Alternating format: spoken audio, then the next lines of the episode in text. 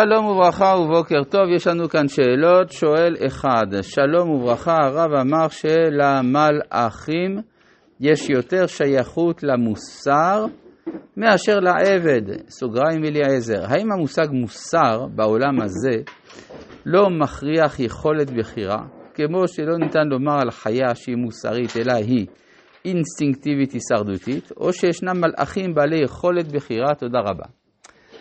הקישור בין המוסר לבין הבחירה איננו הכרחי, יש על זה איגרת של הרב קוק, איגרת רפ"ג וגם איגרת שע"ט, ששם הרב אומר שאין יחס הכרחי, למרות שזה ככה נראה במבט ראשון, אבל אין יחס הכרחי בין המוסר לבין הבחירה. בכל מקרה, המלאכים, גם אם אין להם בחירה, הם מייצגים ערכים. כן, כלומר, כשהקדוש ברוך הוא ברא את האדם, אומר המדרש, הוא שאל מלאכים. איזה מלאכים הוא שאל? חסד, אמת, צדק ושלום. שכל אלה הם ערכים שייכים לתחום, שייכים לתחום המוסר. שואל אריאל, מדוע יש צורך שנפשו של בתואל תצטרף ללבן? אמנם הרב הסביר שיש כאן שילוך, אך מדוע התורה בוחרת להפגיש את הנוכחים ואת הקורא עם בתואל?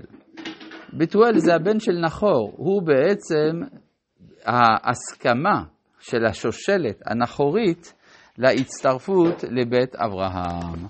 ובכן, אנחנו ממשיכים בפרק כ"ג עדיין, עזרא בפרק כ"ד, כ"ד, כן, כן, כ"ד, בפסוק ד', פסוק נ"א, סליחה, פסוק נ"א, הנה רבקה לפניך, קח ולך, ותהי אישה לבן אדונך, כאשר דיבר השם, ויהי כאשר שמע עבד אברהם את דבריהם, וישתחו ארצה לשם. אז לכאורה הסיפור נגמר כאן, יש הסכמה, כל מה שנשאר לעשות זה ללכת. ופתאום אנחנו רואים עיכובים. ננסה להבין למה יש עיכובים. ויוצא העבד כלי כסף וכלי זהב ובגדים, וייתן לרבקה. ומגדנות נתן לאחיה ולאמה. שוב אנחנו רואים קודם כל שבתואל לא באזור. מגדנות נתן לאחיה ולאמה. אבל יש פה גם דבר מעניין באופן שבו הוא מחלק את המתנות. הרי הוא נותן כלי כסף וכלי זהב ובגדים לרבקה. לאן יגיעו בסוף הזהב והכסף והבגדים האלה? יגיעו חזרה לבית של אברהם. זאת אומרת, בסופו של דבר זאת השקעה ללא כל סיכון, כי זאת השקעה שתחזור. לעומת זה, מגדנות זה דבר שמתכלה. כן, מפירות ארץ ישראל נתן להם. זאת אומרת שבסוף הכסף, ואז מה שרציני זה חוזר הביתה, ומה שלא כל כך אה, ממילא, לא כל כך השקעה, אז הוא נותן החוצה. כן, אז אנחנו יודעים שפירות ארץ ישראל זה יותר מכסף וזהב. השאלה אם הם הבינו את זה, כן? כי יכול להיות שבדיוק אז זה גורם אצלם מחשבה חדשה.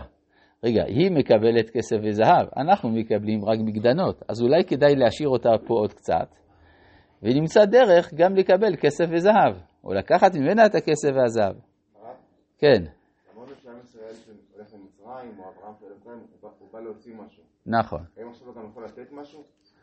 הם צריכים לתת את רבקה. לא, ומה אנחנו נותנים להם? המגדנות האלה, מה זה מסמל? המגדנות זה ההשפעה שלנו עליהם, כן, בוודאי. למה דווקא פירות? למה פירות? כי כמו שאמר הרב אשר, הפירות של ארץ ישראל זה אחלה משהו. כן, זה מקום, זה, בזה שורש שכינה, כן, ונאכל מפריה ונשבע מטובה.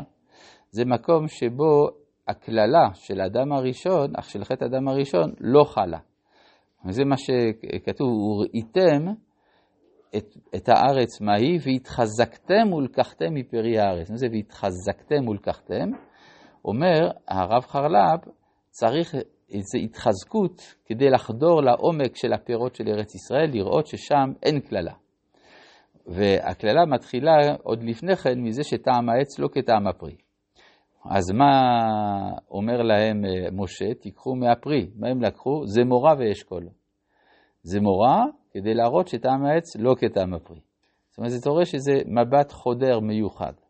אז זו הזדמנות, מביא להם מפירות ארץ ישראל, פתאום מתחילים להבין מה זה המעלה של הארץ. המטרה של עם ישראל זה להביא את השכינה לאומות? לא, לא, לא, המטרה היא הקרנה. אה, ויאכלו וישתו, הוא והאנשים אשר עמו ויעלינו, ויקום הבוקר, ויאמר שלחוני לאדוני, ואז יש עיכוב, ויאמר אחיה ואימה תשב הנערה איתנו ימים, או עשור, אחר תלך. ימים זה שנה, עשור זה עשרה חודשים. ויאמר עליהם אל תאחרו אותי, והשם יצליח דרכי, שלחוני ואלכה לאדוני. כלומר, הוא מבין שכאן יש פה אה, ניסיון לבטל את העניין, אז גם הם מנסים משהו חדש. הם פונים ליועץ המש... לא, לא ויאמרו, נקרא לנערה ונשאלה את פיה. ויקראו לרבקה ויאמרו אליה, את תלכי עם האיש הזה. כן, כלומר, אה, יכול להיות כאן שזה מפחיד, כן? ותאמר, אלך. כלומר, המילה הזאת, היחידה שהיא בעצם מוציאה פה בתוך כל הדיון, היא זו שמכריעה את הגורל של ההיסטוריה. וישלחו את רבקה אחותם ואת מניקתה, מה שקצת מראה שהיא קטנה. לא נראה שהיא יונקת, בכל זאת, אה, ילדה שמסוגלת להשקות עשרה גמלים, לא נראה שהיא יונקת, אבל היא צעירה. כן? ואת עבד אברהם ואת אנשיו, עכשיו נשאלת השאלה, מי הולך שם?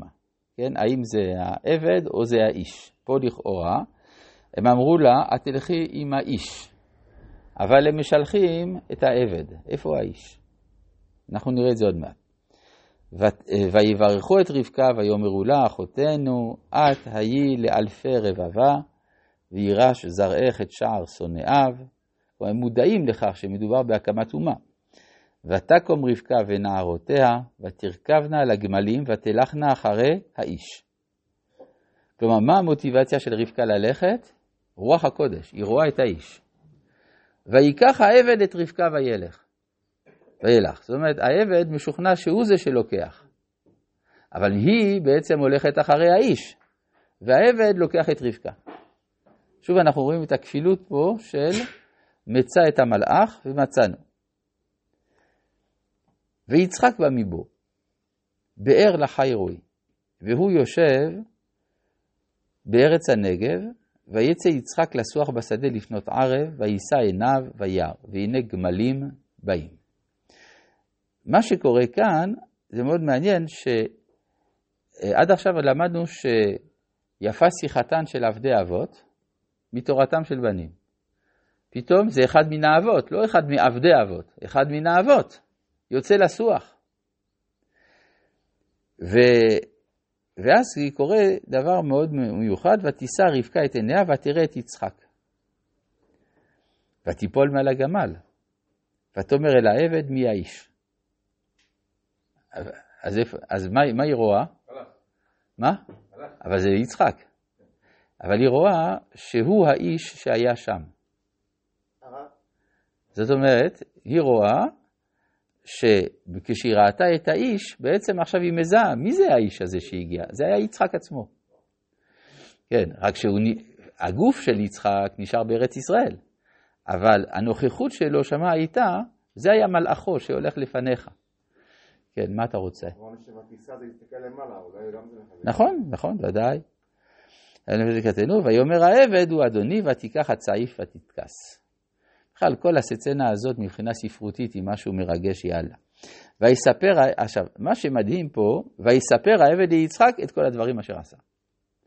כשהוא מדבר עם אה, בתואל ועם לבן ועם כל בית נחור, הוא מעריך והתורה מספרת כל פרטי פרטים של מה שהוא אומר, הוא הוציא מגדנות והוא נתן צמידים וזה וזה וזה. התורה מעריכה ואומרים יפה שיחתם של עבדי אבות מתורתם של בנים. פה זה כתוב ברבע פסוק. הוא סיפר הכל. למה? זו הייתה הזדמנות לתורה עוד פעם לחזור על זה, לא? למה היא לא עושה את זה? כי יפה שיחתן של עבדי אבות מתורתם של בנים כשהוא מדבר כלפי חוץ, אבל העבד כלפי. כלפי האבות הוא בטל. כן, ולכן השיחה של האבות, ויצא יצחק לסוח בשדה, היא זו שעולה על הערך של של השיחה של עבדי האבות, ולכן כאן התורה דווקא קיצרה. כן, יש פה כוונה מיוחדת.